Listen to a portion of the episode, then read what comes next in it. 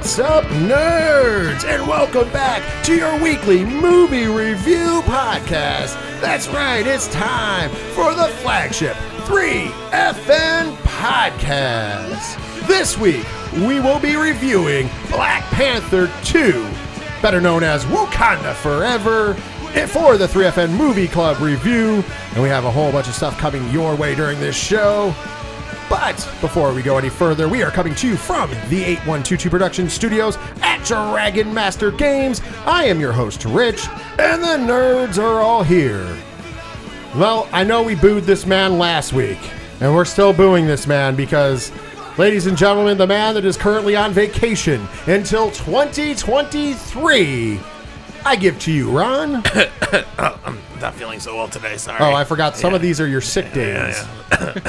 not so sorry. Do you actually have to fake being sick to get out on this, or? I, I needed a I need a doctor's note because it's after a holiday. Oh, geez, that's crazy. that is crazy. And of course, the other nerd, you know him, and he and you know what? He's got the longest introduction of all podcasting, even though he doesn't need it. It's hashtag Big Natty Cool, hashtag Mad Dog Strong Style, hashtag Challenge Accepted, hashtag Diesel Malenko, because he's the man of a thousand and four hashtags. He is the leader of the Minnows Gang and is your favorite podcaster's favorite podcaster. He's the man, the myth, and the legend rolled into one jolly old ginger bearded feller. I give to you all Diesel. What's going on, my sexy little minnows? Uh, you know what? Everything's looking sexy to you right now. Tiring weekend for yourself. Oh, fucking. it was a long weekend with a lot of different games getting released on the same weekend, different expansions, and for a game store employee, it sucks. I will say this. We'll start with you then. Uh, how was your weekend with all that being said? I worked all weekend. I got here Friday night and was put to work. I, uh, Saturday, I was here all day and did a lot of buy transactions, a lot of selling. It w- was a long day. And then Sunday, same thing. A lot of card sorting, a lot of buying, a lot of selling. It's been a crazy weekend because we have the new Magic set, the Brothers War. We have the new Pokemon set, Silver Tempest. We have the new Yu-Gi-Oh set. I have no idea what that one's called because fuck that game. and then either a new Vanguard, Digimon, or MetaZoo, and fuck those games too. Well said. Well put. Ron, how's been your week? Yeah, you know, same old, same old. Uh, I was here with Diesel for most of the times. I But on the other end of the counter. yeah, I, I I blew the dust off and uh, drafted on Friday and sucked at it. You know, so I failed miserably on Friday. Uh, Saturday I had to do two headed giant with uh, Jason. Uh, failed miserably at that as well because I don't know how to play this game anymore. Shout out, Jason. Next time you need a partner, I got your back. We'll win the shit. You will. You will. I can. I tell him that all the time. And then I did a sealed last night and also failed at this because I don't know how to make decks. So you know, I was here all weekend trying to keep Diesel sane. Watched him yell at people, which was hilarious. Purchased shattered glass transformer cards because you know that's a thing. And not going to be buying the big pimpin' ones. Screw that oh, noise. They're they're way so expensive. They're way too expensive. You know, you could have just had Diesel build your deck for you. Yeah, then I'd have to come downstairs and bug him. he was he was he was really busy. He, he would have done it in under five minutes. Oh, yeah, I've without seen a him put together a deck in five minutes so he can go smoke a couple cigarettes before first round starts. Oh, Do there- not worry. There's been pre-releases and drafts where it's like I make my deck, two other people's decks, and still have time to smoke two cigarettes before the round starts. I, prob- Exactly. I, I probably will do that next time. That's what I do. I just go over to Diesel. What am I playing today? and how am I playing this? I mean, I lost last night's sealed. I lost because the guy had two Teferis that I didn't see game one at all. And he was like, okay, game two. He's like, Teferi. I'm like, all right, I don't have any answer to that, but whatever. We'll see where I go. He's like, yeah, I had the backup if you had an answer to it. I'm like, well, you had two. Just told, you should have just told me, dude. I could have left 20 minutes ago. True stories. Well, my week was pretty good as well. I mean, I went up to a local con and uh, about an hour away, met up with the uh, promoters of Sci-Fi Horror Fest. That was a lot of fun. Uh, ended up having uh, lunch with them, and then I had a relaxing day Sunday. Other than I went. Uh, did housework, so it's relaxing still. I mean, it was still at home. Right. Uh, I also went to, uh, and I, I really, if you're in the 607 and the guys at the table, went to uh, Food and Fire for brunch. oh, nice. Food and Fire now has a brunch. Delicious. Nice. Delicious. What kind of brunch time delights do they offer? So what I got was what they call chicken chicken waffles. So it's chicken and waffles. Only you got five of their food and fire wings. Then you got a piece of fried chicken that was amazingly battered. and then you got a waffle, and it was a corn muffin waffle. So it looked like waffle, but made with corn muffin stuff. And they gave a bourbon berry compote as your topping for it, and s- also a spicy uh, uh, maple syrup. Oh, nice. So it's very delightful, very delicious. I enjoyed it the, immensely. So uh, if you're in the 607 area, or actually in the Scranton area, because they have two in the Scranton area, they have one in Steamtown, and they also have one out in uh, by Montage Mountain. So, Oh, nice. So if you're in any of those areas and you're listening to us, go there for brunch. It's worth it. And outside of that, you know, just easy peasy lemons go easy. We also watched the UFC fight with uh, the ODPH.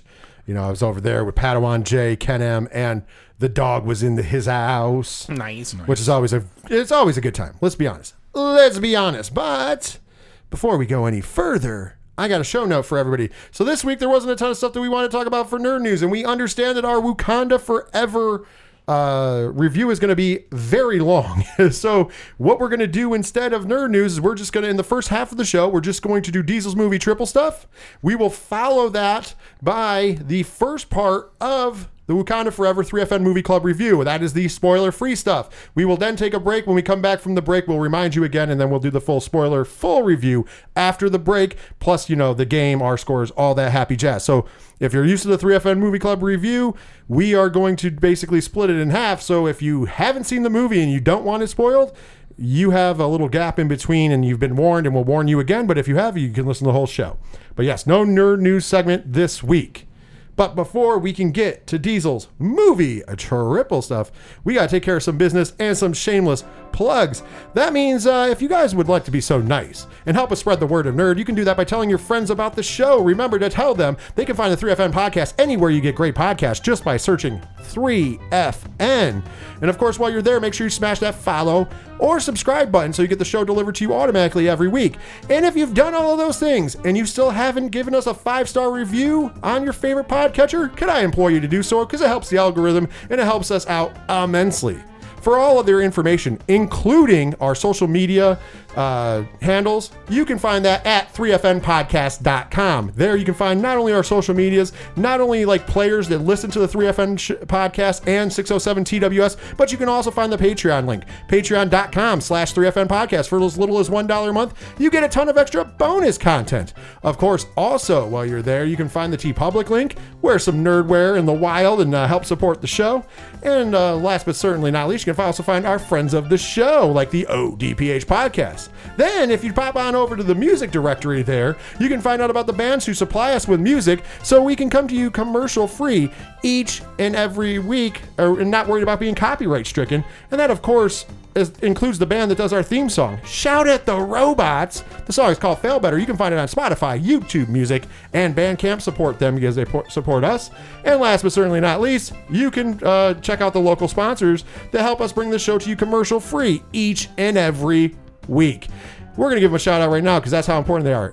First up, our main sponsor that provides us with the 8122 Production Studios, Dragon Master Games, located at 1235 Upper Front Street in Binghamton, New York. For all of your Magic the Gathering gaming needs, visit them on the World Wide Web, DragonMasterGames.com. And if you're in the 607 or passing through the 607 and you want to know about events at the store so you can bug Diesel, it's simple, like their Facebook page, Dragon Master Games. And check out Rexter Rod's Auto, uh, Auto Detailing, located at 2004 North Street in Endicott, New York. To call for an appointment, call 607 644 3389. When you're ready to put the pride back in your ride, don't forget to tell them the three fat nerds sent you. And last but certainly not least, our good friends over at Sci Fi Horror Fest. Uh, the event goes down August 25th and 26th of 2023. I know that's a ways away, but coming right up around the corner on Black Friday is the holiday sale that goes from Black Friday to Christmas Eve. You're going to want to check that out. And also, celebrities are going to be announced. Next one is being announced on Black Friday. So, for all that information and more, make sure you visit us on the World Wide Web, sci fi horrorfest.com. And man, we bumbled and jumbled through that shit. And I'm not double taking that. That- It is what it is. it's just been one of them days, you know, when you don't want to wake up. Nah, it's tr- not true. I didn't want to get out of bed though because it was super fucking cold this oh morning here. God, yeah, it was a rough Super cold. It was like the first time it's been super cold. Like it's been chilly, but it was like super cold when I got up. I was like, nope, not leaving bed today. not doing it today. All right. Well, since we're not doing the nerd news, let's skip right ahead because let's kick this show off in a big bad way because it's time for Let's all go to the lobby. Let's all go to the lobby. Let's all go to the lobby to get ourselves a treat. Hey everybody, it's Diesel's movie Triple Stuff. Obviously, we had a big box office weekend. Coming in at number five with another $2.3 million, we have Smile. Yeah, making Nice. all the money still. Still my favorite horror movie of the year. Well, toss it between that and Barbarian, pretty much. Yeah, both great. My favorite adult comedy of the year, Lyle Lyle Crocodile, with another $3.2 million. Yeah, you would say that. Uh, Ticket to Paradise comes in at number three with another $6.1 million. Diesel's favorite horror movie of the year. And, you know, our, our big winner this week, Black Adam, coming in at number two with $8.6 million. I'm surprised they made another 8.6 considering what number one is going to do. Number one, little movie you might have heard a little something about Black Panther 2, Wakanda Forever. It kind of fell short of expectations, only brought in $180 million domestically. Yeah, it just fell short of the 200 million that they thought it was going to do. I mean, Orig- originally they said 160, and then they said maybe two, so they got in between. It was a disappointing open. Uh, oh, if we could only be so lucky to have that as a disappointing open. But yes, of course, coming up very soon when we start the 3FN Movie Club review, that will be that review for this week. All right, coming out this week on November 18th, we have The Inspection, Okay. Taurus, You okay? Weinstein the Musical, aka She Said, Which me and Diesel may go see and do a bonus review. Uh, keep your ears posted. That'll probably be on Patreon. and then the big movie for this week coming out is The Menu, starring Anya Taylor Joy. Which, of course, is next week's 3FN Movie Club review if you're uh, interested. Uh, I can't wait to see it. A food Yeah. horror movie? I'm going. It's not cheesy? and I know Diesel's in. He's so in. Yeah, it looks pretty cool. Uh, coming up the following week on November 23rd, we have Strange World, Devotion, Bones and All, and The Fabelmans. And last but certainly not least, we also have a movie that is not coming to the movie theaters, but is coming to Netflix, which will be that week's 3FN Movie Club review. And that, of course, is Knives Out 2 Glass Onion. I thought it was coming out for a week. No, that's that's when it's coming out. Yeah, I thought it was coming out for a week. I thought they said. No, not here. no. Not here at all. you have to be in a bigger market, Ron. You do not live in a big market. so, with that being said, Diesel, that's going to bring us over to this week's top three. All right, this week's your top three alternate alter egos of villains or superheroes. Alter egos. So, just uh, explain that a little more. All right, so just you- for the people at home. So we all know Spider Man is Peter Parker, but there's a lot more Spider Man out there. Well, I'm asking your favorites. So Miles Morales. Um, Ben Reilly. Yeah, so for any of your favorite characters, your favorite alternative version of them. Okay. Well, that gets a little tricky out there, but okay. Uh, okay, so and my number three uh, is going to get a lot of heat because I always get a lot of heat for it, but I'm going to go with John Stewart Green Lantern. Then, uh, well, some people don't like John Stewart. I don't know why. He's the I don't best- know he's why. the best either. one there. Yeah, exactly. But some some people just don't like him. Uh, number two is going to be a Peter Parker offshoot, but it is going to be when uh, Otto Octavius took over uh, the mind and body. They, they switched this to Superior Spider-Man. So I, I think that counts. Oh, That's yeah. going to be my number two because it was interesting and convoluted. But fuck yeah, man, fuck yeah. And then last but not least, I am actually gonna go. Man, it was this is this was a real, real, real tough one for me because I am a fan of Eddie Brock's Venom. But I also like Flash Thompson's uh, Venom as of late, especially when they went over to him being handicapped in the wheelchair Yeah. after he was uh, a vet. Yeah. I think that that was a, is a really good story arc. So I'm going to go with that as my Agent number one. Venom. Yeah, I'm going to go with that. Go ahead, Ron. You're up next. Uh, n- number three. I'm, I got a Green Lantern on my list too, but it's not any of those. It's Guy Gardner. Okay. By, by far more superior than Hal. Or or in French, Guy. Guy Gardner. Uh, number two is the Batman Who Laughs. Oh, Like I, I just love that arc, that whole dark uh, metal universe thing. Uh, and then number one is Shatterglass Optimus Prime. all right, all right. Just think of Joker and a big metal body. I like it. And Diesel, your top three. All right, number three, we're going with my example there. Miles Morales is Spider Man. You guys, we are all big fans of Into the Spider Verse. That was yeah. my massive introduction to it. Love the character.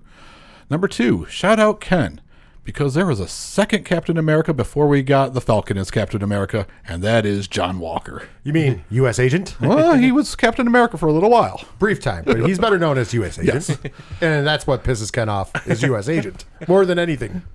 And then number one, uh, a different version of Batman, the Thomas Wayne Batman. Thomas from Wayne. Flashpoint. Yep.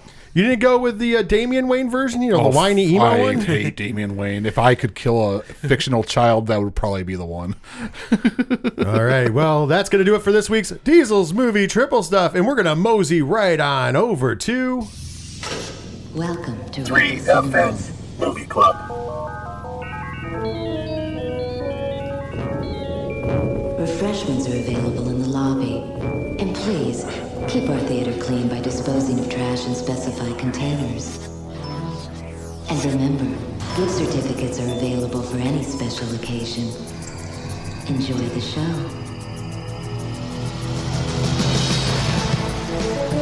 That is right. It is now time for the first half of the 3FN Movie Club review of Wakanda Forever. And do not fret the people who have not seen it yet. It is the spoiler free half. So you don't have to go anywhere if you haven't seen the movie already. There's going to be a break before that and another warning. Just want to throw it out there. Oh, if you're not familiar with the 3FN Movie Club, the way we're going to be breaking it up this week is the spoiler free and the spoiler section like we normally do, only it's going to be in two different segments due to the fact that we didn't do nerd news. So, on this portion of it, for those of you who, who are not familiar, and thank you if this is your first time listening, we are going to go over the stats of the movie. We are going to go over the synopsis, spoiler free. And last but certainly not least, we're going to give our thumbs up, thumbs in the middle, or a thumbs down, spoiler free recommendation.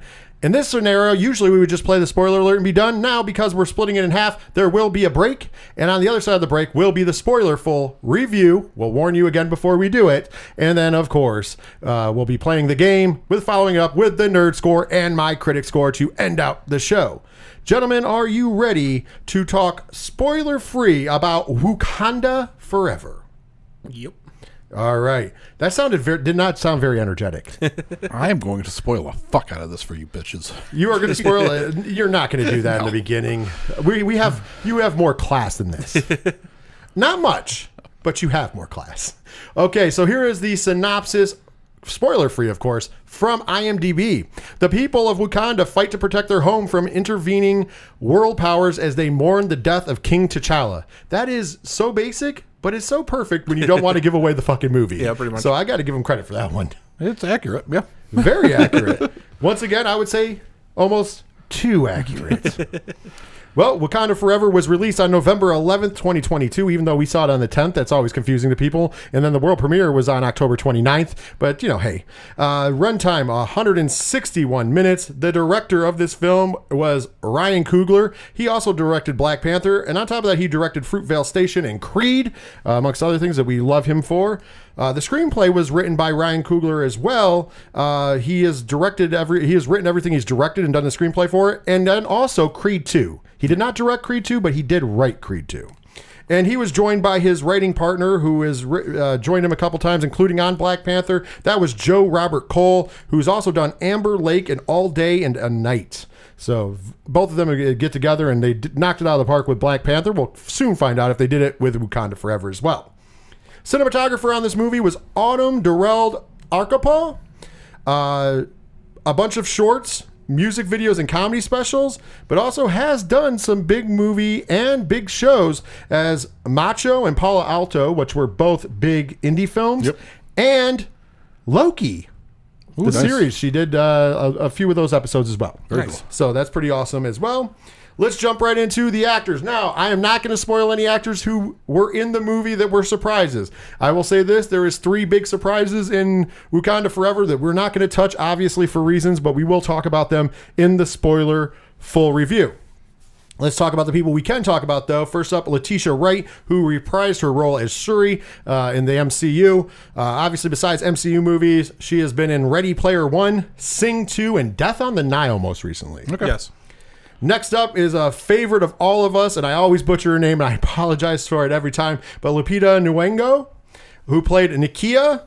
Uh, besides also the MCU, she's also been in 12 Years a Slave. She was the voice of Maz Kanata in Star Wars, Yep. for those people who forget about it, and also was in Jordan Peele's Us and The 355. Remember the Charlie Angels kind of women's Yeah. spy movie? Oh, yeah, yeah, she was right. in that. Yeah. That was most recently. Next up would be Danai Gurira, who played Okoye. Of course, you most know her from Michonne on The Walking Dead, but also has been in The Visitor, Ghost Town, and has reprised the role of Okoye three different times in the Marvel Cinematic Universe. Next on the list, Winston Duke Mbaku. He, uh, of course, also with, with Lupita, he was in Us. Also, Nine Days and Spencer Confidential. I love Winston Duke. I hope he gets a lot more fucking work. Yes. I just want to throw that out there. Uh, MVP of this movie for me. He was great. There was two people in this MVP. We'll get to the other one in a second. I loved the cast. Uh, That's spoiler free, but I will tell you, Mbaku is one of my favorites. Uh, next up, we have Angela Bassett, Queen Ramonda. And uh, you know her from, and I, I didn't write everything down because I think she has 162 different credits on IMDb, but I picked out some favorites Boys in the Hood, Malcolm X, What's Love Got to Do with It, Vampire in Brooklyn, Waiting to Exhale, How Stella got her groove back. I threw that on there for you, Diesel. Mr. 3000, remember that's what she did with Bernie Mac. That's why I threw it on there because I love me some Bernie Mac. Rest in peace. She was in The Green Lantern and also Bumblebee for Ron. Yep. And most recently, she was in Soul. Yep. So that brings us to the last person we're going to omit from the original cast, reprising roles before we get into a couple newcomers. And it's Martin Freeman playing Everett Ross. Of course, you know he's English, and he came from the same camp as our good friend Simon Pegg and Nick Frost. And uh, so he was in Shaun of the Dead, Hot Fuzz. And also, you might remember him from the Hobbit movies. Yeah. And now we have the. He the. was in those. Yeah, Simon you Pegg- forgot? Simon Pegg movies. He was also on the other TV shows as well. I just I didn't write it completely down. forgot. Yeah, I completely He's from forgot that about crew. that. Now that you said it, damn. Most people forget that he's English. no, I know he's English because of uh, uh, Sherlock Holmes. Yeah.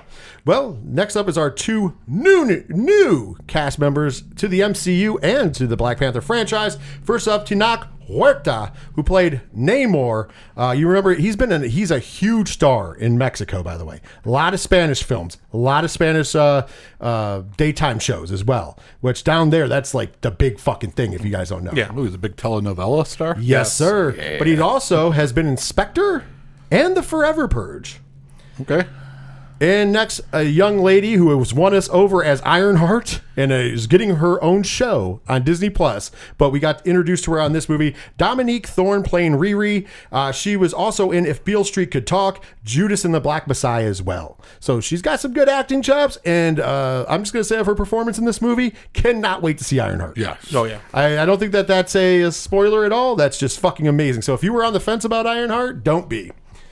This movie had a budget of two hundred and fifty million dollars. Diesel, you said domestically made one hundred eighty million. A huge loss. Worldwide, worldwide, three hundred and thirty point three million dollars in its opening weekend. So it made its money back and then some. Yeah, it didn't get a huge multiplier on its on its uh, original investment. They're not going to do another one. Okay, so here's the thing I want to point out. In this new day and age, of course, things are a little lower. Now, next week, now we've always had these big drops, usually around is six, somewhere between sixty and eighty percent on week two.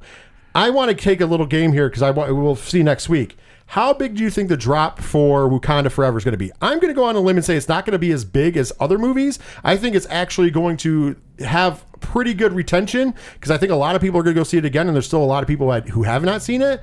I'm going to say it's only going to do a 30% drop. And I think I'm high on that. I think it might only do 20, but I think it's only going to drop 30%. Diesel, what is your guess? So, and granted, we're going to go see the menu this week, but the menu is not going to take a lot of pull from this movie. I do think it's probably going to still have a, a significant drop, but even with I'm going with fifty percent drop, I think it's going to make ninety million on its second week. Ron. I'll I'll go in the middle and hit forty. So you're going to go 40. So we Yeah. got 30, 50, 40. All right. I, I wrote them down because next week I want to check against and see who did what. Because I think that uh, I, it's, it's a cool thing because I really think this is going to have a better retention than most movies have. And I don't think it's going to drop that far. Yeah, and there's not much coming out this upcoming week that is going to pull from it, and this is going to be a movie that goes out a lot. But I, I I think if it hits fifty percent, it's still pulling in a shit ton of money for its second week. Ninety million dollars for its second week is huge numbers. I think- Domestic. I think next week it's going to drop, but I think it's going to be relatively the same the week after. Is what Oh, I think. You think it's going to hold there too? Yeah.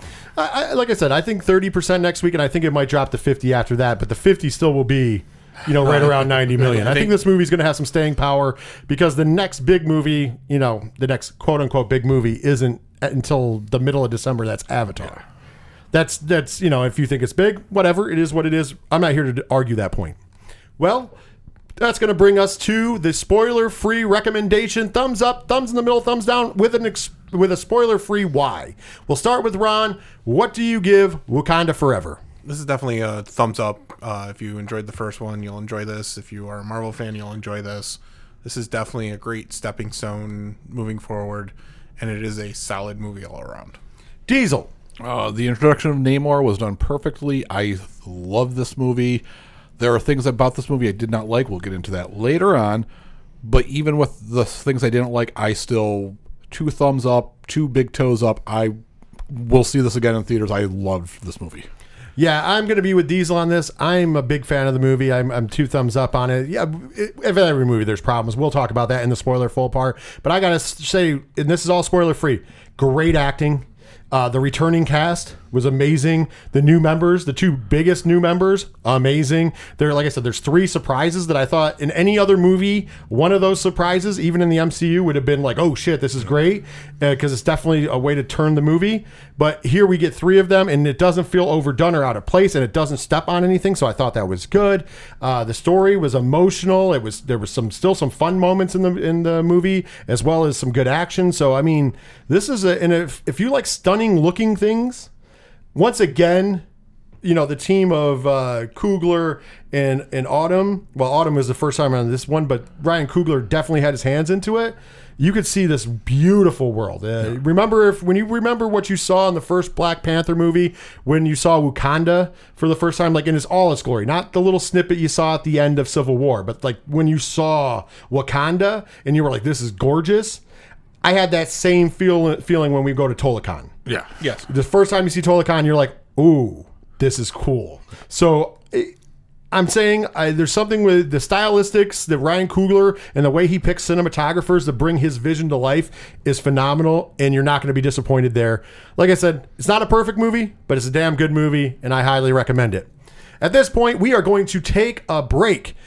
When we come back from the break, we're going to continue the 3FN Movie Club review. We'll warn you again that we're going to start the spoilers before we do. But on the second half of the show, it will be the spoiler full section where we go into our spoiler full review and the game, our scores, and more after this break.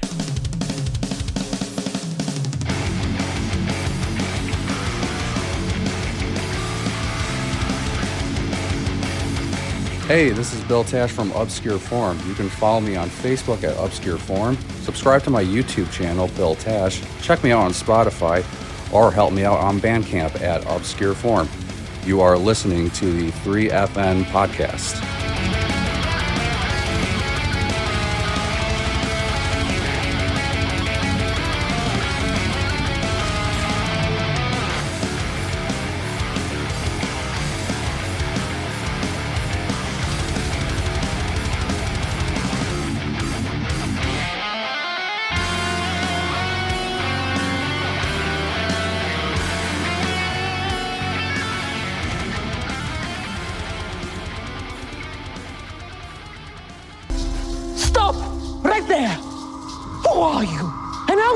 In here?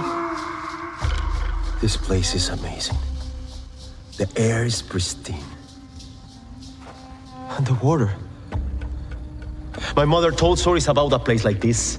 A protected land with people that never have to leave, that never have to change who they were.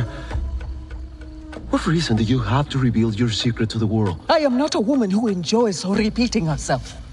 Who are you? I have many names. My people call me K'uk'ulkan. But my enemies call me Namor.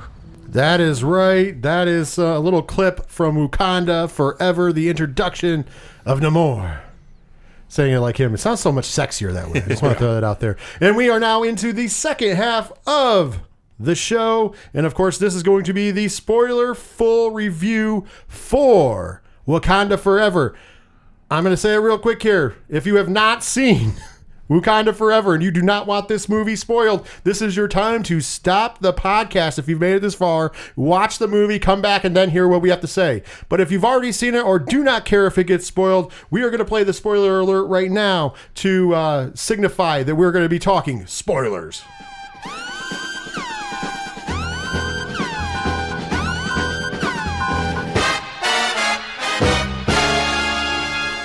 All right, spoiler talk is going in, and we are going to talk Wakanda Forever. The and we're going to give it the like our likes and dislikes about the movie, kind of weigh it out. We're not going to go scene for scene, but I'm sure we have a lot to say about the movie. I already kind of started this, so I'm going to start there. This movie has amazing visual effects, amazing acting going on.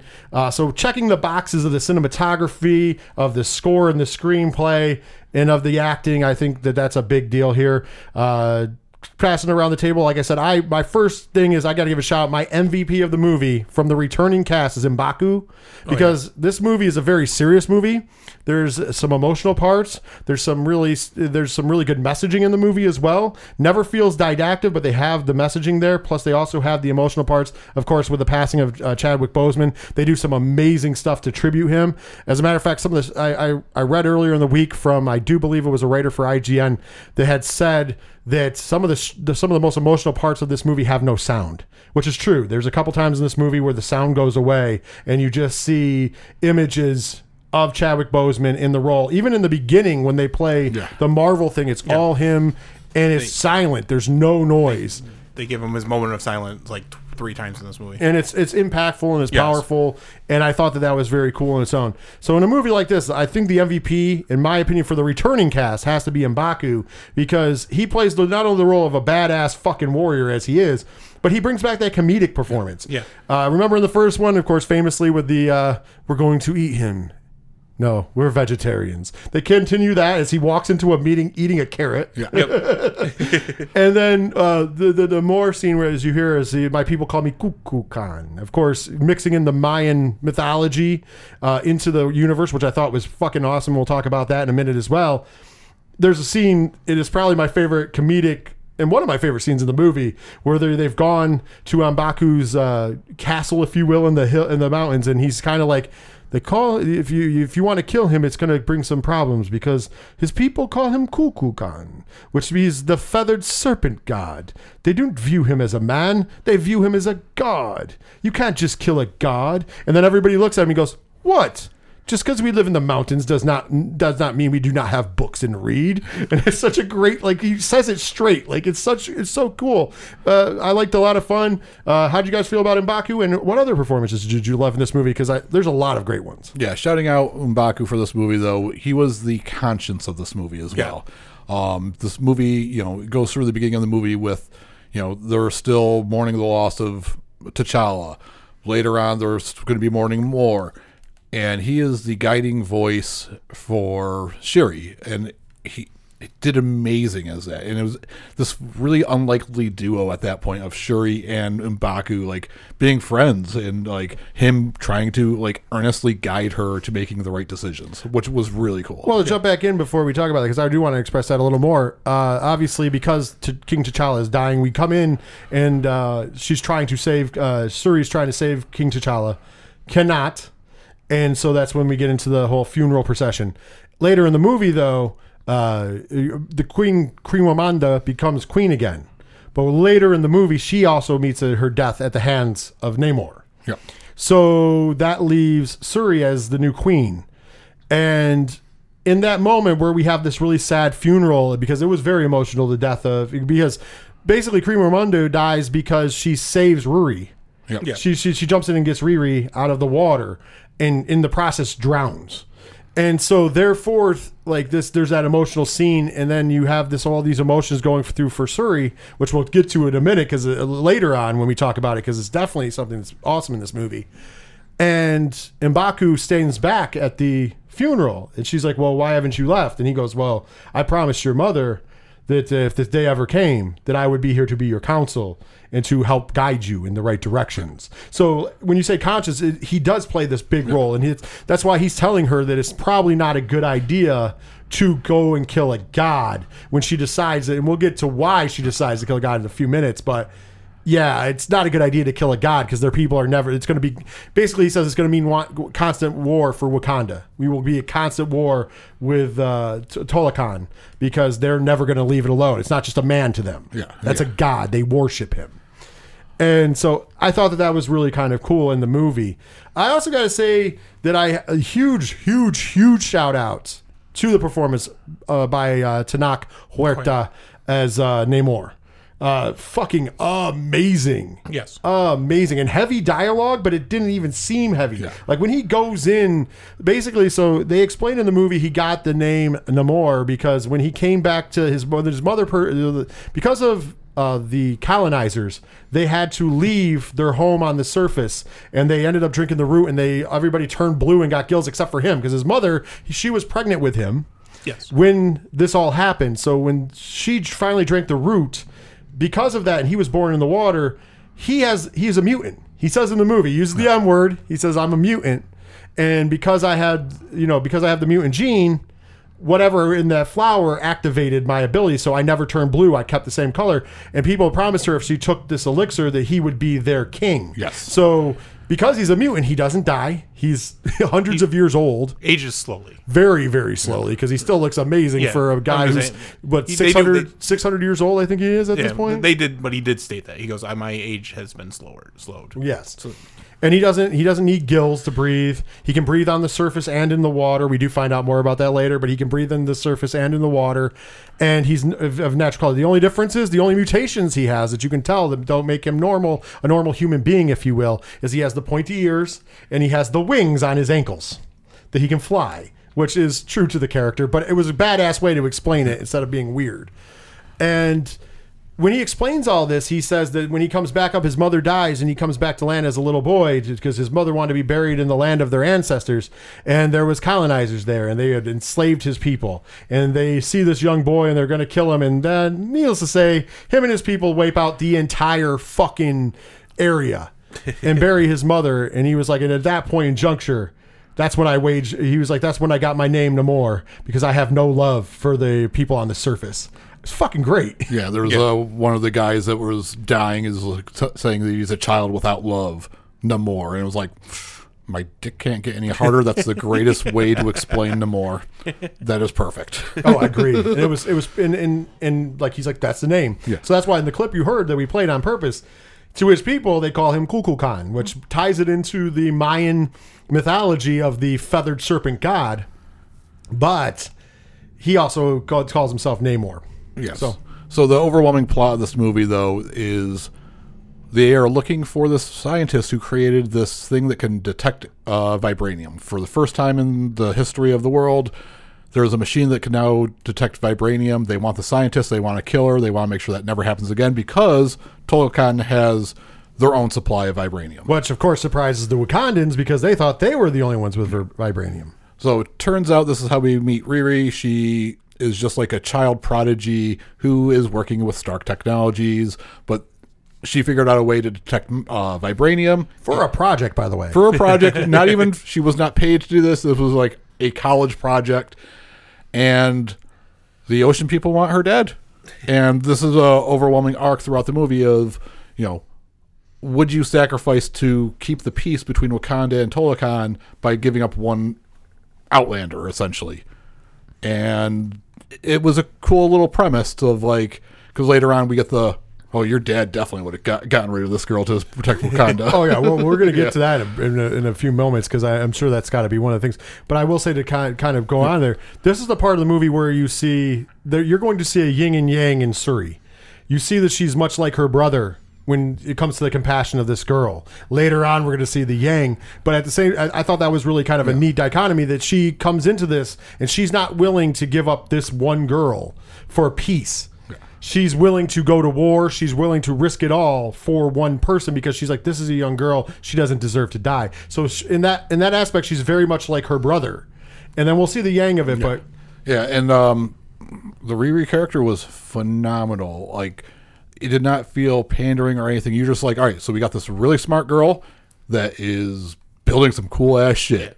And like the way the actress played her off was fucking phenomenal. It has me super excited for the Ironheart TV show, which I was not really feeling at all until now. Um, but it was it's a great focal point of the movie of being like, do we want to protect Wakanda? protecting this girl that we don't know. She's not Wakandan. Yeah. And just being like, you see the good heart of Suri by being like, oh no, we're gonna we're gonna save this girl. We're not gonna give her up to keep the peace, which was really cool. Yeah, and we also find out Wakanda is in trouble because that scene where we played to come back from the break, that is when Namor comes into Wakanda through the waterway undetected. Yeah. So he comes in and after that scene continues that with a threat of, hey, you either find us this scientist girl and deliver her to us so we can take care of her, or we're going to go to war and destroy Wakanda. Yeah. Yep.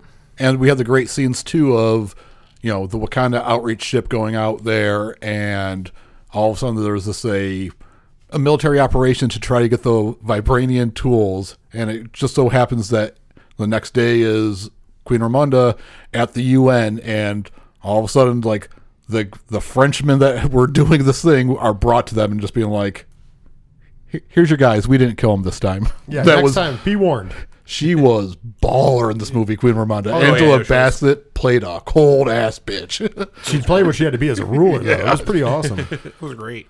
pretty awesome. Um, going into any acting, do you want to add anybody you want to throw out there for the actors, Ron? Uh, I mean, seeing uh, Ross back is was always great. Like he, you know, it, he was another comic relief set of Yeah. characters that we needed on both sides, and so it was a nice little, nice little take on it. He, you know, he always does a great job, and just seeing it there and looking at how they're going to go forward with other stories, you see why Thunderbolts is going to be moving forward. You understand now what's happening. Um, you don't get a lot. You don't get anything. There's no extra scenes showing like the team getting together and I'm just saying like you get enough in this just to be like let's go. Well, let's just say it. We get one the first surprise in this movie because it Yeah. was the first Yep. surprise in this movie. Is he goes to, to a meeting after there's this fight because when they get Riri, the feds are closing in on the Wakandans, which is Suri and Okoye, and they of course escape the feds only to be attacked by the Tolkiens. Yeah. Tolkiens. Tol- uh, how do we say that? Yeah, that's so yes, uh, yeah. So they get attacked, and that's where they take. Well, Suri offers herself up, but nobody, uh, the queen doesn't know this at this point in juncture. And also, on top of Suri offering herself up, they take Riri too. They take them back to their place. Okoye has to come back, and of course, speaking of being a bad, a bad bitch, and Angela Bassett in this movie, she's like, "Fucking, you failed me more than once. You're you're stripped of your title, and and and get out of my sight." Yeah. And they're like, she's being too hasty, and she rips into her. Like you, you cost, you cost this, and you cost that, and now your traitorous husband, and and all this, and then she's like, at least you get to go see your husband. I cannot see my son. It was fucking Yeah. crazy. the scene in the trailer where it's like, I'm the queen of the most powerful nation, and I've lost everything. That's right there. She comes down blazing on poor Okoye. Yeah, it's it's fucking great. But uh, in that instance, when we get the uh, FBI, you know, we get Everett Ross showing up to investigate. But then we find out who's in charge of the scene, and who is that uh, Diesel? Valentina, whatever the Is it Fontaine? Fontaine. Fontaine or something. Yeah. This is going to be one of my dislikes. I do not give a fuck about Julia Louis Dreyfus. I, I do not like this character. Yeah, that's fine. But uh, this is tying this movie into Thunderbolts, which I instantly looked over at Ron and go, "You know what they're doing here, right? They're gonna they're gonna do the Wakandans are gonna be back for fucking the Thunderbolts. They're Yes. gonna be trying to get vibranium. That's what that's gonna be. Pretty much. Uh, I, I I think that's where we're gonna go. Maybe give Namor back there as well. So Thunderbolts might be big bad, big big and badass after all. I- I'm hoping. But uh, yes, we do get her in there. We also find out that uh, Val is the ex-wife of one Everett Ross. Yes. Wh- Which is hilarious. which is hilarious. They have some they have some good chemistry together Yeah. as far as like that. So I, I hope we get to see see more of that. Yeah, and Ross has has found beads. He found Shuri's beads and is using them to kind of get some extra information, but not share that along the chain of command. Although later on we find out that uh, Val is smarter than that and has bugged everything. So therefore uh, they catch on to him and he gets arrested. But that's towards the end of the movie and we find out more there. We'll go back there. But I don't want to skip over that because obviously that's pretty much his uh, arc. He's trying to help out Yeah. Queen Ramonda and the and the Wakandans because he he's you know he owes them his life. Yeah. So he's like, I will do whatever I can for you. Just you need to give me more so I can help you. And he does. He tries to help them as much as they can. Uh, but however, it, it does cost him his freedom towards the end. Yep. And Kyle and Kyle and Eyes are in chains. yeah, yeah, uh, yeah. Okoye, colonizer in chains. Huh, never thought I'd see that. and then uh, we go though to where they're keeping Suri and Riri, and it's in a it's in a cave system. not underwater because obviously they can't be underwater. And this is where we get the first time where we have a really good meeting with Suri and Namor, and they, he's explaining his past. He's explaining his origins, and then he says, you know, about seeing Talokan, and she's like, "I would love to see it," and he was like, "Well, you can't go down there. The pressure would kill you." But we have suits. but it was kind of funny how he, he goes like, "You couldn't breathe, and the pressure would kill you." But we do have some suits. which coincidentally he got from the beginning of the movie. Yes, and it was kind of funny. So they she he, he takes her through, and they go into Talokan, and then you get that. I said it in the spoiler free part, but you get that. Like, remember when you saw Wakanda for the first time on the big screen? You get Talokan for the first time. They have their own fake sun. It's just like this nice area. It reminds you a lot of Wakanda, only with the uh, Mayan Azteca flair.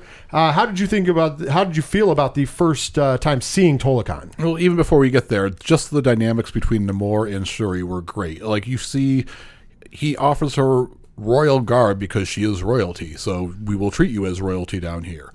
And then you know, um, he gifts her this bracelet, which is going to come into importance later, but it signifies very important for the culture. And then you, you see this friendship building, and they might not have the same idea because, you know, one side wants to kill this girl, the other side is like, no, we don't want to kill this girl. But you see this friendship forming and possibly a romance. And then you get them going down there, and he's taking her. It felt almost like Aladdin, a brave new world. Like they're going down there on a magic carpet ride, and she is seeing some beautiful, like an underwater Wakanda. It was a great scene of her in amazement. Yeah. And her face played it off amazingly. Oh, absolutely. Then, while this is all happening, uh, Queen Ramonda goes to get some help, and she goes to Haiti. And in Haiti, she runs in uh, to Nakia, and she's in Haiti, and she says they have Suri, and I need a spy. And she's like, I haven't been doing it for a while, but she was like, you know, you know, once a Wakandan, always a Wakandan. So Nakia goes, fuck it, I'm going. So Nakia hunts down the Legend of Namor and finds where he is, uh, based upon the earrings that Suri is still wearing. But she needs more of a location, so she finds it. And after they come back from seeing Talokan, Nakia makes the move, ends up saving Riri and Suri, and they go back to Wakanda. And of course, this really, really pisses off Namor. Killing off uh, Tolkien in the process as well. Yes. And really pissing off Namor. So this is where we get our first big action scene because the uh, well we had the big one on the we had one on the boat uh, but it wasn't as action it was you, you got to see the sirens in the water making people dive into the Yeah. water you got to see some action but this is the first real real action scene as the Tolkiens come to Wakanda and they destroy fucking Wakanda And it, it's great because you have a scene of dialogue. I forget with who. I think it's Okoye and somebody else, and you just see the water coming up in the background. oh it's Nakia and Yeah. Okoye and just water is just coming into the background, and it's not it's not zoomed in on that. It's just all of a sudden you're just like, oh, there's more water. oh, then you're just like, oh shit. It was filmed extremely well. Where you, if you're looking into the background, you just see the water rising, and then all shit hits the fan. Mind you, right before shit hits the fan, we get Mbaku going, the fishman? Why should I be worried about some fishman? I can destroy some fishman. And of course, he gets his opportunity, and the fishman punches him straight in his chest and knocks him about 30 feet backwards and takes him out. He's just like, Ugh. breaks his chest plate armor and he is left there just gasping for breath. And you know, we see the heroic side of Mbaku too. And shit's hitting the fan though. He just jumps into the water to start rescuing people. And then you see a giant fin, and you're just like, "Oh fuck! Oh fuck! Oh fuck!" Because you know, obviously, we're going underwater, and you're expecting like a "fuck you" shark. What's better than a "fuck you" shark? an orca. yeah, and you're just like, With, with a shit ton of Tolkien's on it. like, fuck. Like there was no sharks to be seen. It was all killer whales and other whales, and you're just like, oh yeah, that's much more dangerous than a shark. Yeah. So we get to the point where uh, Namor gets to, you know, he, they try to take him out. He doesn't get taken out. He makes it to uh, where Queen Ramonda is, and she's with Riri. And then he throws their water bombs because they're kind of like a water bomb, and it breaks in and it floods out the entirety of the main hall of the. uh, It's not a castle. It's more the of their throne room. The throne room, and of course that's where Riri goes under the water. Uh, Queen Ramonda goes down, saves her, but can dies in the process. and that's where Suri comes in, and they're all trying to work on her. And Suri's very upset, obviously, because her mother is now dead, and now she's got vengeance. Well, there was a great scene too because you know once the water drops down, Nemora's still there. You're queen now. Mourn your losses, and just takes off, and you're just like, Oh, holy your- fuck! Mourn your losses will be back in a week. Yeah. And you better make the right decision. pretty You're much. queen now. Mourn your losses. And d- deuces out, and you're just like, oh, what a fucking baller! Like, holy shit! So basically, they have a week timeline, and it's like so the people start moving to the hills of where Mbaku is because they don't want them to be there when the fight comes. But Suri's like, we're fucking fighting this guy. So in the meantime, her and Riri, because Riri's like, I owe your mother my life, I owe you my life, I want to be part of this. So she starts developing her suit. She had developed a bootleg kind of suit, if you will, but now she's using vibranium and you know Wakandan technology to develop a suit, which we will now, you know, later on when we see, we'll talk about that because I we had different feelings obviously on it, which will become her Ironheart suit, obviously. Then at the same time, remember I said before that Suri was trying to save T'Challa's life. Well, she was trying to save his life by recreating the heart-shaped herb. Because obviously, as we know, Killmonger burnt that shit to the ground. Yes. So she's like, if I can recreate it synthetically, it will have the same, and it has the same properties. I can save my brother's life. She couldn't get the job done, and that's where we open the movie. Well, Diesel had foreshadowing and mentioned there was a bracelet given to Suri by Namor. And Namor says that this was given to him by his mother. And what is that bracelet made out of? It contains portions of the heart-shaped herb, so her AI program that's always with her was able to analyze it and get all the missing data. Sort of like in Jurassic Park when they just plugged in frog data. Here we go. Well, I'll give him credit. Unlike the, cool. unlike unlike Jurassic Park where it just happens, in this movie there is trial and error because remember it's like at first it's only 50% good and then 60, and then finally 99.8%. Yeah, and they're like, how will we know if it works? If it glows. If it glows. So they they print it up and all of a sudden it's beautiful and it just starts glowing and she knows she has done it. So then we have Riri, who has made her suit. We haven't seen the suit yet. Then Okoye has agreed to wear the terrible suits that they've, they've- she's been pushing off on her. The Midnight Angel suits that looked again another dislike, not a massive one, but the uh, Midnight Angel suits looked horrible. I agree with you there. Well, I think that was the point too, a little bit. No, I hope I hope it wasn't the point. They should have looked a lot more badass, but woof, that was crazy. I agree. So then that leaves one thing left, right? We have the root. What do we do with the root? Of course, we need a Black Panther. We need a protector of Wakanda. Well, Suri decides, hey, I might as I'm the I'm the queen. I might as well fucking take it because if it doesn't work, it's at least on me. So this is coming into surprise too, and this is a great fucking scene. So you have Nakia helping her out with the. She was like, you can skip past some of the formal stuff. Just you know, she does the things, and she gives her the root, and then of course, as you know, that takes you to the celestial realm. And of course, she's expecting to see her brother. She's expecting to see maybe her mother, maybe even her father. Mm-hmm. All of a sudden, we're in the room, and the room lights on fire. And there's a throne. The throne's there. We're in the throne room. And as she comes around the corner, I'm like, there's, I'm in my head at this point going, I know who's in that fucking chair. I wasn't wrong. I know we all, but I got excited every step. There's no noise. You can't see at all the person. Nope. I got every step so fucking excited. Yep.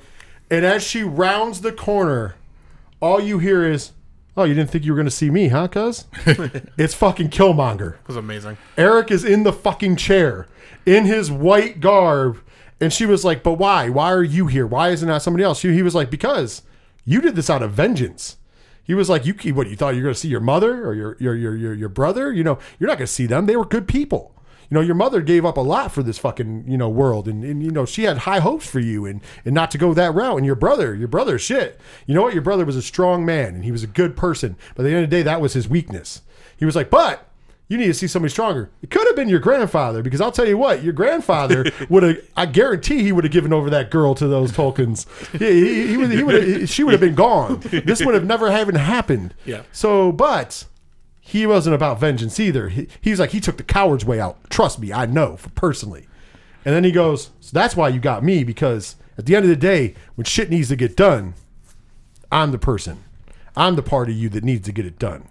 And she's just kind of like passing it off, and then she wakes up. And of course, instantly, who did you see? Who? Nobody, nobody. And you think it, you know they think it didn't work until she fucking huffs. The, well, actually punches this one thing across the Mannequin. room, and they're like, "Okay, well, Black Panther's here." Yep. Yeah, the Black Panther shit worked. Um, there was a cool overall theme of the movie too, um, which we just touched on. Shuri was not a big fan of the traditions and all that stuff. She was about technology. The traditions of Wakanda were bullshit. There was a little bit of strife between her and Ramonda because of this. So that's why, you know, Nakia was just like, all right, we can skip some of the processes here and uh, just drink this down and do this. Um, at this point in the movie, big dislike, and it's not about Letitia Wright's acting; it's about the direction of Shuri, the character. Very petulant, whiny child, and it was just like, I'm not feeling this. Agreed. Let's go back real quick though, because I think we do a disservice to the second uh, surprise. How was your reaction to Killmonger? Oh my god, it was so cool. He looked amazing, and it was just like, you know, he's. It was full Killmonger. He had, you know, the raised scars all over his body, one for each kill. He had his hair up. He looked great, and it was like, hey, who do you think you're going to get? You're more like me than you think you are. And it was like, oh, yeah. You're fueled by emotion and wanting to get revenge and vengeance. Awesome. And because of your people. Yeah. That was the underlying thing. It's not it's because they killed your family and they've harmed your people. So now you want vengeance. I'm your guy. I'm the vengeance guy. I'm not going to tell you it's a bad idea. so this is where, like, you, I, I, I give you that. She does become kind of whiner. We get the reveal to the people, you know, in the hills that there's a Black Panther. It is Suri. She has the power, of course, to test this. Mbaku uh, gives her the. They do the little uh, arm wrestle standing Yeah. up, Yeah. and of course she puts his arm down. So he's like, "All right, all right, there is a Black Panther." Yep. And then she says, We're going to attack them. We've got a plan. The plan, as we find out, is that they have been uh, designing a machine to. They, they've figured out that the way that Namor breathes on land is because of the moisture. So the moisture on his skin allows him to breathe. He breathes through osmosis through his skin. So what they're going to do is dry his ass out. And once again, that's where Mbaku kind of, you know, goes in like he's a god. You're going to create war forever. You might want to rethink it. And she basically tells him to stay in line and take orders. And you're going to be there. And of course, as as the soldier he is, he goes, "Okay, Yep. I'm there. I'm not going to not I'm not going to leave you alone." So they load up the ship because they're not going to fight in Wakanda. They're like, "We'll fucking meet him where he's at. Let's go." They won't they won't expect that. So it was a ballsy maneuver going out to sea for that. So they create and uh, so Riri creates another uh, detector for vibranium and sets it loose so that would call pull them out. And once they're pulled out, they realize, oh shit, this is a trap. and we get the final fight scene. It's a giant boat and uh, Namor versus the Black Panther. We have you know the Midnight Angels. We got fucking Mbaku. And it's going the Wakandans' way quite well. And they get him in, they even get Namor in the ship and they start fucking Toasted him toasting him out, trying to kill him. And then there's a turn on the ship because while everybody else was doing it, Namora ends up breaking the sonic uh, speaker underneath the boat that's actually keeping some of the Tolkiens at bay. Yep. And then the tides turn on the ship. And meanwhile, Namor, being desperate, uses his vibranium staff to smash into the ship's hull and destroy it and bring the ship down. So they crash over a desert, but right next to the ocean. Yep. So we get our fight between them, and this is where, well, once again, before this fight starts, Nakia tries again to say, "Hey, where did who came to you in your vision?" And she refuses to tell. And as they're on the beach fighting, and at one, and she's fighting with vengeance, she keeps having further visions of, you know, of further flashbacks to her vision of Killmonger telling her to just lean into it. Yeah. This, the kill his ass. You make him fucking pay. That's the only way people will go away and take you seriously if you make them pay. And during all of this, we get a scene where finally Namor actually kind of looks like he almost kills Suri, stabbing her with the vibranium spear. Yep. Goes right through her like Logan in a tree stump. And then Namor starts crawling his way to the fucking water because he's dying. Yeah. He is drying out and dying. And Suri, badass. Dude, this is badass, though. Like, I get you about the whining. Like, all up to this is like, you killed my mom and you killed my people. And, and like, instead of being tough ass about it, she's very whiny. And I agree with you there. But this is the badass. She fucking pulls this. She snaps the spear off and just pulls herself off of the fucking spear. Yeah. Like, I'm like, the fuck? Yeah. and then she takes the remnants of the spear, because it's double sided, obviously, and goes over and rolls over Namor's ass. And you have the spear thing right next to his neck. And she's having her another flashback of fucking Killmonger saying, End him. Kill him. Did uh, And then she gets a vision of her mother. And her mom basically gives her the, What are you doing? Yeah. You, you're better than this, da da da da. And we have this nice little fucking moment. And finally, she looks down at him and she goes, If you yield to me, I will let you live. And you call your people off, and we will never tell people where you are. Basically, we can be allies, but you have to yield to me. And Namor yields. He yields.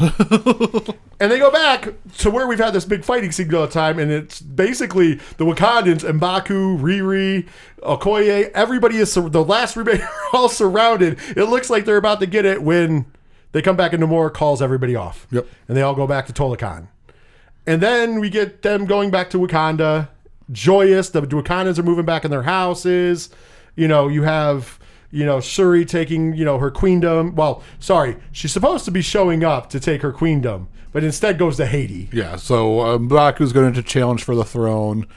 And so we're going to have King uh, Mbaku, and you're going to have Shuri as a Black Panther at this point. Yeah, I think that's and I think that's wise as well. And I think that and that was their plan, kind of in a way, because Mbaku knew she wasn't going to be there because he because they talk. They they show a scene where they and he goes, "Do what you have to do. Yeah. I will take care of everything." Like very wise, very you know. And so she ends. So she goes to Haiti, and then we get a, a viewing of Namor and Talokan, and Namora basically telling uh, you know Namor, "Hey, I'm fucking disappointed in you. You you fucking yielded. You gave in to these people. What the fuck?" And he basically gives her this beautiful Namor speech, by the way, where he's like, "Listen, she's looking she's looking for an ally, so we give her an ally, but." When the time is right, she will have to the the the the, uh, the, the surface world will come after Wakanda, and we'll have to go there, and then they'll owe us. And as you see, he's been painting on the wall because he's been painting these beautiful murals.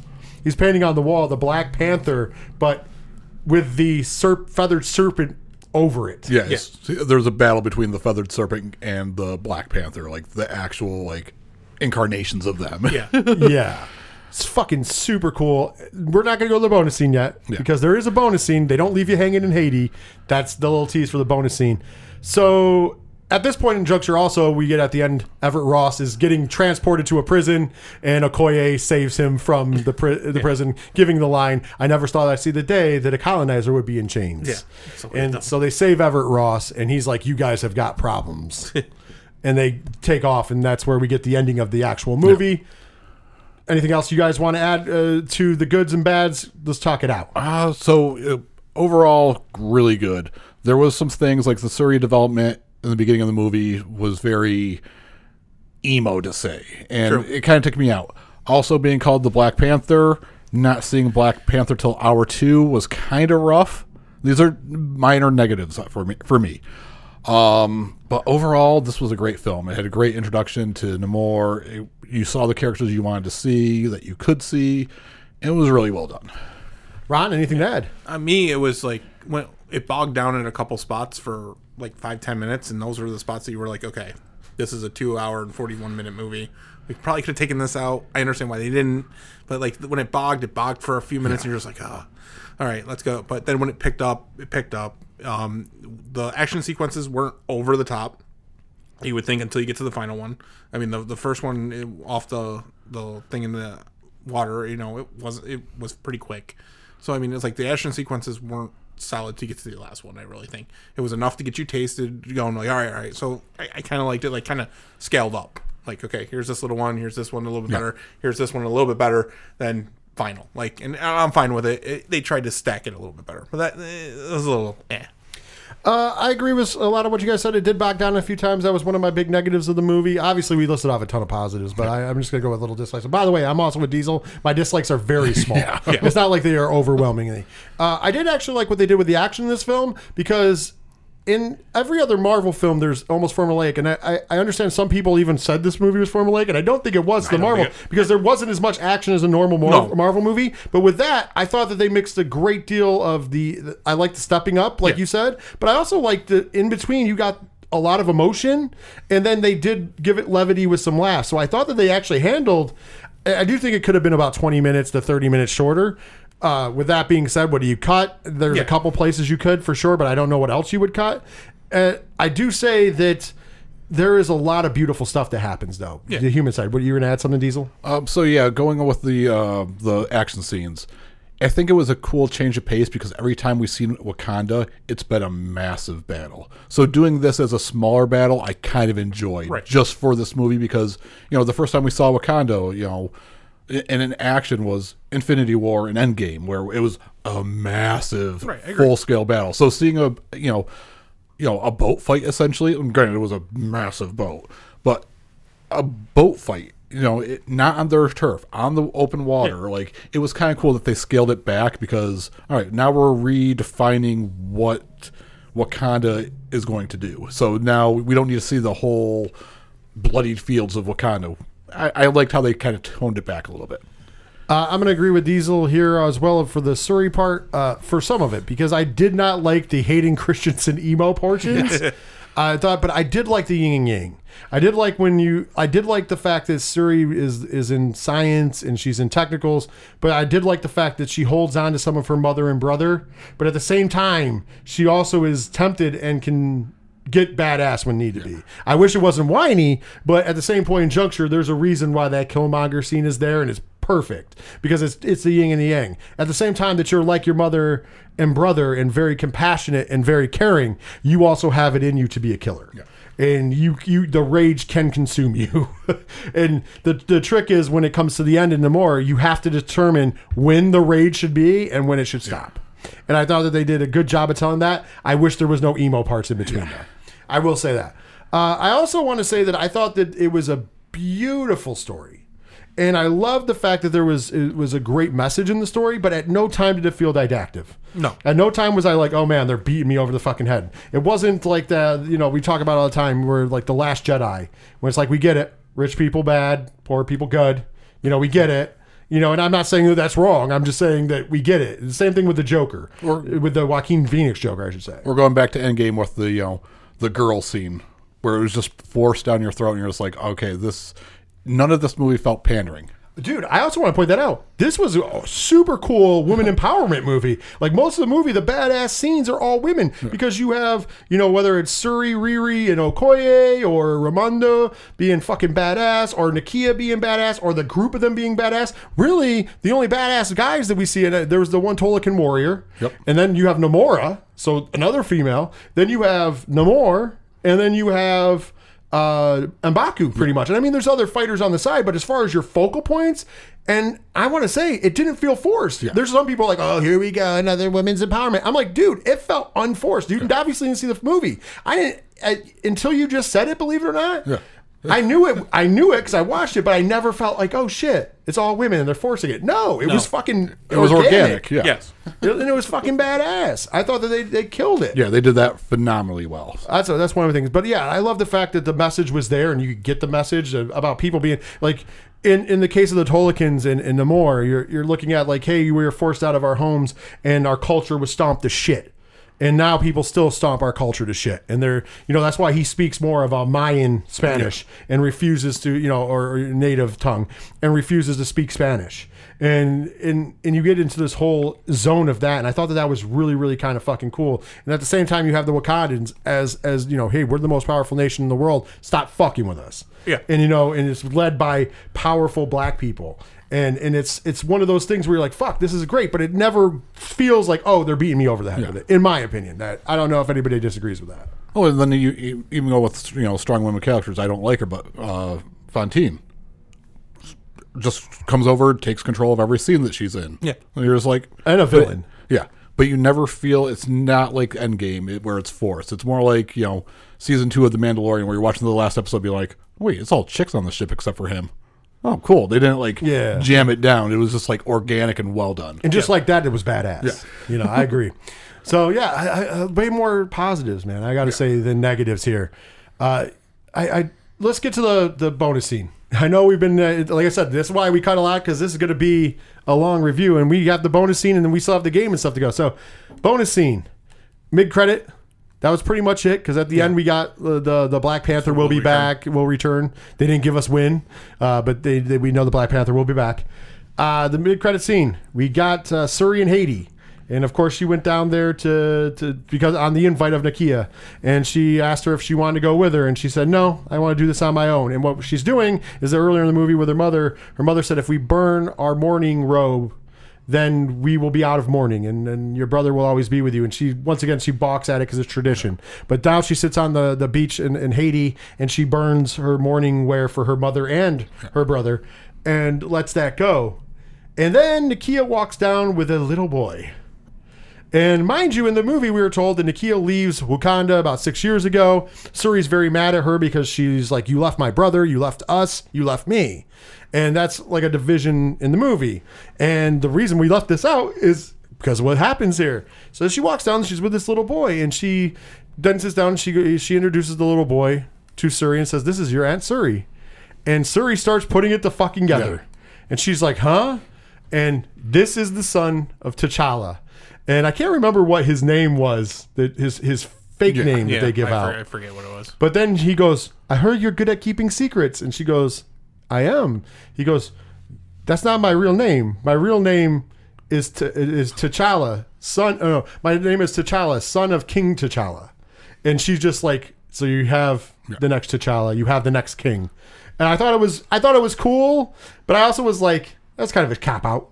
Yeah, honestly, this part was just like, all right, I sat around for this. I don't give a fuck. I mean, I thought it was fine and it was cool and it was nice, but it was like one of those things where you're like, I, I, I, I get it, but come on. Yeah, I mean, I enjoyed the like. This was the second, you know, the second major silent moment after she starts burning the robes. That it went silent. Yeah. and it was all memories of Chadwick Boseman in the show, in the movie, uh, in all the movies, just like in the beginning. And it was like, you know, movie hit home with that whole thing with twice, like solid twice. So I enjoyed because earlier in the movie, before we got the introduction to Namor in Wakanda, you know, she is saying uh, Queen Ramonda says that you know, I've I've sat down and he your brother is still with us. I've you know felt his hand push my shoulder forward, and then Shuri, who's balking at the traditions and the the the lore of Wakanda, says that's just a construct of your of your mind at the point that they're getting interrupted, you can tell Queen Ramonda's about to drop a massive piece of information on Shuri, but then gets interrupted. And this is what we find out because we find out also that Queen Ramonda Yes. knew. Yes. So that was a very important part of this as well. Uh, the young man, by the way, his name was Divine Love Konadu-Sun, and it was Toussaint. Oh, that's right. Toussaint.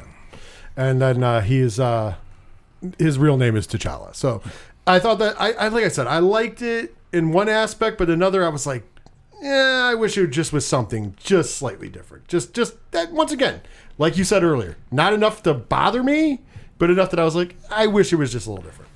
As an overwhelming part of Phase Four, I'm not feeling Phase Four of the I get it. MCU. Like, like I said when we got out, like one of my detractors is like this was WandaVision the movie because it was dealing with all the grief and you know moving on from death part. And whereas like at least with this, I wasn't as annoyed what, as I was with WandaVision. I was enjoying the ride, but like Phase Four as a whole has kind of been a letdown to me. Okay, I, I can see that. I can see that. I, I, I'm going to be honest with you. Phase four wasn't so bad for me because then I remember Spider-Man: No Way Home and also uh, Doctor Strange in the Multiverse. I, I, I, like those. Those were enough to bring me out of it, but I can understand and Loki as well. So I've actually liked the multiverse stuff, Yeah. with the exception of yes, there's a lot of grief. so I don't know if it's brought it down. I hope Phase five is a little more upbeat, if you will. Yeah, because we're not getting an actual king until phase five. Like we need a big bad for the overwhelming arc of the phase, and being sad isn't the big bad arc. well, this is the this is the last official project of Phase Four. Yes. Uh, the there is a jo- the the holiday special, the Guardians of the Galaxy holiday special, is kind of like a midway thing. It's not quite Phase Five. It's also not Phase Four. It's in the middle, according to Kevin Feige and James Gunn, and then we kick it off with Quantumania, obviously, and the appearance of Kang. So. Uh, we'll see where we go. Like I said, I am not as disappointed because I still think that there was enough good there. I was a big fan of you know uh, Winter Soldier, Falcon and the Winter Soldier. I was a big fan of She Hulk, although that was kind of separate from. I mean, Yeah, you I- can I- count it in, but it's kind of separate from everything. But it was still a lot of fun. I thought it was just a lot of fun. I did, I did really love Loki. I thought that was probably one of the best TV shows they've done, in my opinion. I enjoyed Hawkeye. No, Hawkeye was good, and I liked, uh, but that was more once again. That's kind Yeah, of like I- she. Well, no, that's like She-Hulk to me in a way because it's not quite. Right. It's kind of like adjacent, even though yes, I understand we got some characters that are going on to do other things. It's still kind of adjacent to me of the actual story, in my opinion. It's not like deep, deep, deep in. Whereas like WandaVision was deep in, obviously. So, uh, and even with No Way Home, you get a lot of that grief and pain because we lost Peter Parker, technically Spider. You know, nobody knows that Peter Parker is Spider Man now. you know, except for maybe the Guardians and Thor, because there, there's there's that technically, if they do it in the comics, Hulk Yeah. does. right, right, because uh, they uh, the the excuses they were off planet, and Hulk is excuses because he doesn't forget shit. Yeah, magic well- don't work on Hulk. Yeah. Well, it's it's Banner forgets, but Hulk remembers. Hulk remembers because Hulk once again it doesn't work on Hulk. It, it works on Banner. It Yeah. doesn't work on Hulk. But yeah, so like there's but I mean it's still a sad ending. You know what I mean? And then there was the weird ending of, of Doctor Strange. Uh, but anyways, I digress. We're talking about Wakanda Forever here. Let's get back on track. That is going to do it for the spoiler full review. You know what? It's time.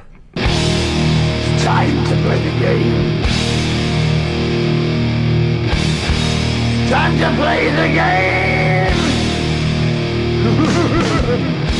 Well, last week Diesel had the championship and lost it. A week later, Ron is your reigning champ. Can Diesel regain the throne, or is Ron going to keep uh, on trucking as your champion? Eh, we'll find out momentarily. It's time to play the game. The game is we're going to take internet scores from around the internet and go booyakasha. Whoever comes closest to the number without going over, also known as Price is Right rules, will get the point. Whoever has the most points wins. Of course, the final question, if it's a tiebreaker, will be closest to the number because we don't do fucking ties. And if it's got to be worth two points to make it interesting, we'll make that happen as well. Gentlemen, are you ready to play the game? Oh yeah. Oh yeah. All right, Diesel, you are the challenger. You go first. IMDb out of 10 using points. What did they give Wakanda Forever? Nine point one. Ron. I'll go five. Ron gets the point 7.4 out of 10. Trifling bitches. Ron, Metacritic. Critic scores only, of course, on Metacritic. Out of 100%, what did they give Wakanda Forever? Eighty. Eighty-one. oh, we're in it to win it, player. Oh, You both busted 67%. It's all you got to remember. The critic scores are always lower on Metacritic. No, I think I- for really good movies, I was- you're at like a 75. I- I- I knew- 67 is actually a good score there. I was planning on going over on that one. Oh, okay. And that was my line with him. All right, so one point to nothing still for Ronald. Diesel, you get to go first here. This is Rotten Tomatoes critic score. Remember, this is the critic score. Out of 100%, what did they give Wakanda Forever? Seventy-four. Okay, Ron. Uh, you say seventy-four. I'll go down. I'll go down to forty. 40 for Ron, 74 for Diesel. Diesel ties it up. It was 84%. Ron, you're next. Rotten Tomatoes. Out of 100%, this is the fan score. What did they give Wakanda Forever? Eighty-five. Diesel. I, I should give you a little bit buffer because I was thinking eighty-eight, but no, fuck you, eighty-six. All right, Diesel at 86, Ron's at 85, and Diesel gets the point, 95%, so he's leading 2 1. So the final will be worth two points, and it is closest to the number. We're coming to down to the end. Diesel, you get to go first because you're the challenger. Google users, out of 100%, what did they give Wakanda Forever? Ninety-four. Ron. Ninety-five. Oh, We, you're gonna get well, that. guess what? We have a winner. Are you ready? Probably Diesel. Nope, that's not the that's not the sound because we I said we had a winner. Your winner and new champion Diesel, eighty-eight percent. Ooh. Eighty-eight percent. That seems low. Google users. That is low for Google users, but eighty-eight percent for Google users. There you have it. That is what the internet thought of Wakanda Forever. Now it is time for to give our scores. Of course, we're going to give the nerd score first, followed by my critic score. And the nerd score is simple. It is a combination of our critic score, entertainment score, and recommendation. So it's three parts. If one of them is lower, and something is, uh, a little- you know, if it's a little lower than the critic, but it's very entertaining, that can raise the score because at the end of the day, it's a recommendation. So it's not. It doesn't always reflect our critic score Because it's three parts. There's five levels. There's no points in between. It just falls into one of the five tiers. The five tiers are as such. A one is no. That means it's a terrible movie. You should never see it. No. Two is you've been warned. That means it's not quite terrible, but it's also not good. You probably shouldn't watch it, so you've been warned. A three is ah, it's good. That means it's an average to good movie. You're not going to regret seeing it. It's it's it's good, you know. But you shouldn't go out of your way to see it. If it just happens to be on or you have some extra time, go ahead and watch it. It's not going to be a waste of your time, but it's also not going to change your life. A four is just take my money. That is the very good to great films. These are films that are essential to see. These are movies that are, are in a class of where you're going to watch them on the regular. You're not going to just see them once. You're probably going to watch it twice or three times. You might even put it in your whatever rotation you have, whether that's a yearly rotation or a bi yearly or whatever rotation. These are essential films everybody needs to see because they're great.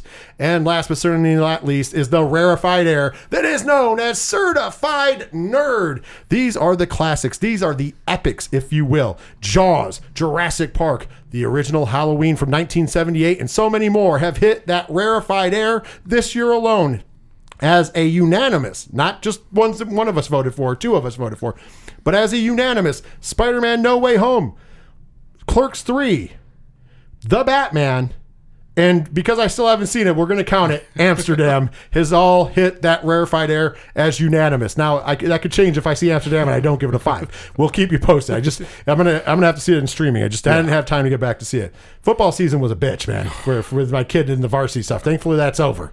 Now we're into wrestling season. I have a little extra time. Okay, so with that, guys, we got to get the scores. Ron, we're going to start with you. What is your nerd score for Wakanda Forever and why? All right. Overall, this is not the original Black Panther. It is its own story. I think that's why they really pushed it as Wakanda Forever. They just taglined Black Panther on it just so people would know where it was sitting. I get it. You know, obviously the passing of Chadwick Boseman. I think Marvel kind of had an idea that uh, unfortunately was going to happen because he didn't really give it out to people. But I think Marvel knew, so that's why this story is actually as good as it is. But I don't think it's five, so I'm giving it a four. It's a solid movie. I did enjoy it. I don't think it's up there as a solid five. Like I'll watch it probably one more time in theaters uh, because I got a lot of free time for the next six weeks. Uh, but you know, like Fuck you, by the way. it's uh, I mean, my voice it hurts. With all my, all the love in the world, fuck you. Uh, I mean, it is a solid story. It is definitely a story we needed to see. I am fine with it. I just don't think it's uh, a five. So it's definitely a four for me. Diesel, your nerd score. All right, I'm actually gonna go higher than Ron. I am at a five. Um, it might be uh, recency bias, but like I actually enjoyed this movie going experience more than I enjoyed Spider-Man: No Way Home, Doctor Strange.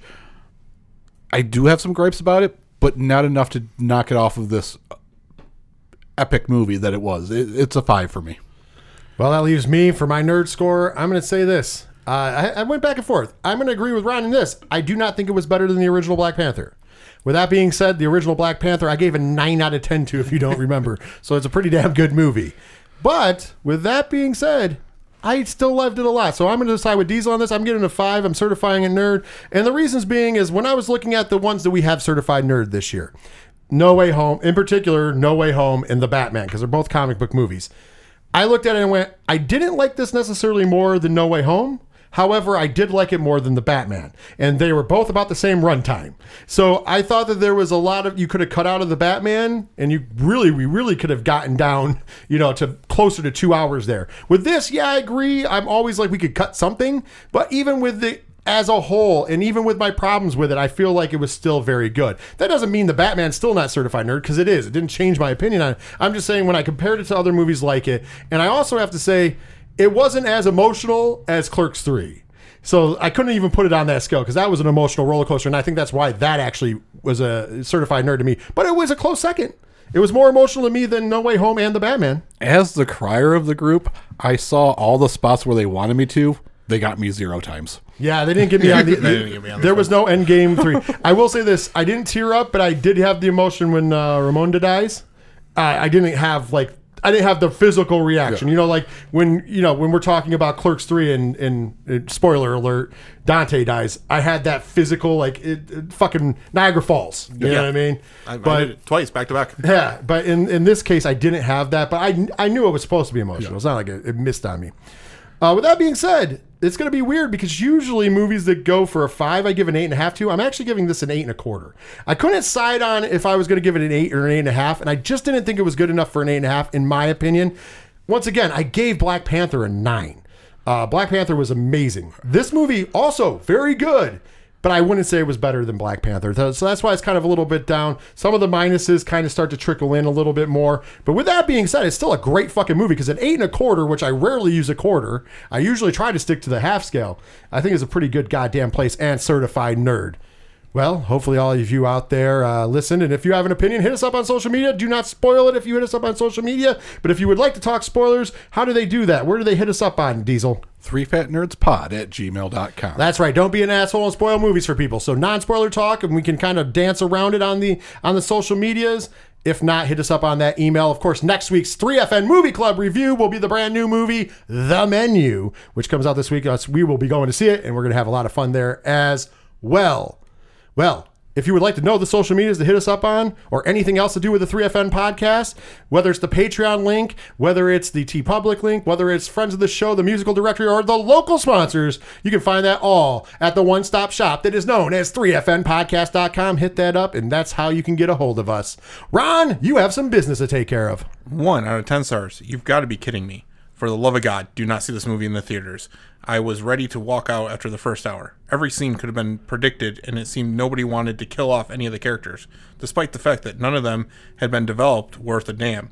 When Gandalf, wizard, died, I was actually happy. I figured the more deaths, the closer we would be to the ending of this boring excuse of a movie. This was quite possibly the worst piece of cinematic crap I have ever seen, and I saw Freddy got fingered, in fact. I dozed off twice and had to be shaken by my fiance, who was also fighting the desire to get the hell out of this theater as soon as possible. About the ending. This makes uh, the makers of this movie could learn a thing or two from George Lucas about how to construct a trilogy. This weak ass cliffhanger guaranteed one thing I will not be back for the sequels. I recently read The No Spin Zone by Bill O'Reilly, and in, in his discussion in the dumbing down of the television viewing public, and this many so that so many brainwash automations think this is five stars would work of art has me fearful for our future as a supposedly advanced civilization. I pray for us all. One out of ten stars. You've got to be kidding me. Lord of the Rings just sucks, people. I, I mean, they did vote in Trump. I, I just, I just want to say, whenever you quote Bill O'Reilly, we have a problem here. Idiocracy is now now becoming a documentary. I'm just throwing it out there. When you look to George Lucas on how to construct a good trilogy, oh. oh, hi-yo. They obviously didn't watch the prequel trilogy. Hi, hi-yo. I, I know I'm the defender of Return of the Jedi, but come on, you're really going to go after George fucking Lucas for a good trilogy? Piss off. Listen, I'm not a huge, I'm not a huge Lord of the Rings guy. We all know this, but I still went to see all those movies on debut night, so they were good enough for me to watch them. I'm not saying that they're better. I'm not saying that they're better than uh, Star Wars. 'cause I'm a big Star Wars fan, and I know all the flaws there, but that's just my preference. Okay, but I, I'm not saying that they're terrible. I'm not with Ron on it. I would rather watch Avatar's trilogy than I would watch Lord of the Rings. That's bullshit. No, I'm not I- even- Give me, give me the rings all day. Now Oh, the Ho- fuck that. Now the Hobbit movies, never seen them and have no desire. but fuck you, man. I will Oh. take the rings over Avatar. Avatar's trash, bro. Oh, it is trash. Save but your save your time. Watch Pocahontas or Dances with Wolves. Call it a day. and can't- Wakanda forever. ah, Wakanda forever, baby. you can't jerk off to Pocahontas without getting put on a list. I mean, that's only if you get caught. Oh, you guys are just taking it I don't know. You have you're around some people at this game shop, Diesel, that would disagree with you heavily, especially the animated one. It's all legal if they're drawings. Oh, Jesus. Did you feel good about that? 'Cause I, hope you, I hope you didn't. And I hope all of you at home are booing this man currently. With that being said, though, that's going to do it for this week's edition of the 3FN podcast. We will be back next week, same bat time and same bat channel, to bring you the 3FN movie review of the menu. And then remember, the week following that will be Glass Onion. Until then, for myself, for the nerds, all I have left to say is take care of yourselves, take care of each other, and most importantly, later, nerds. Later. Hmm, Baku forever. Lord of the Rings just sucks people.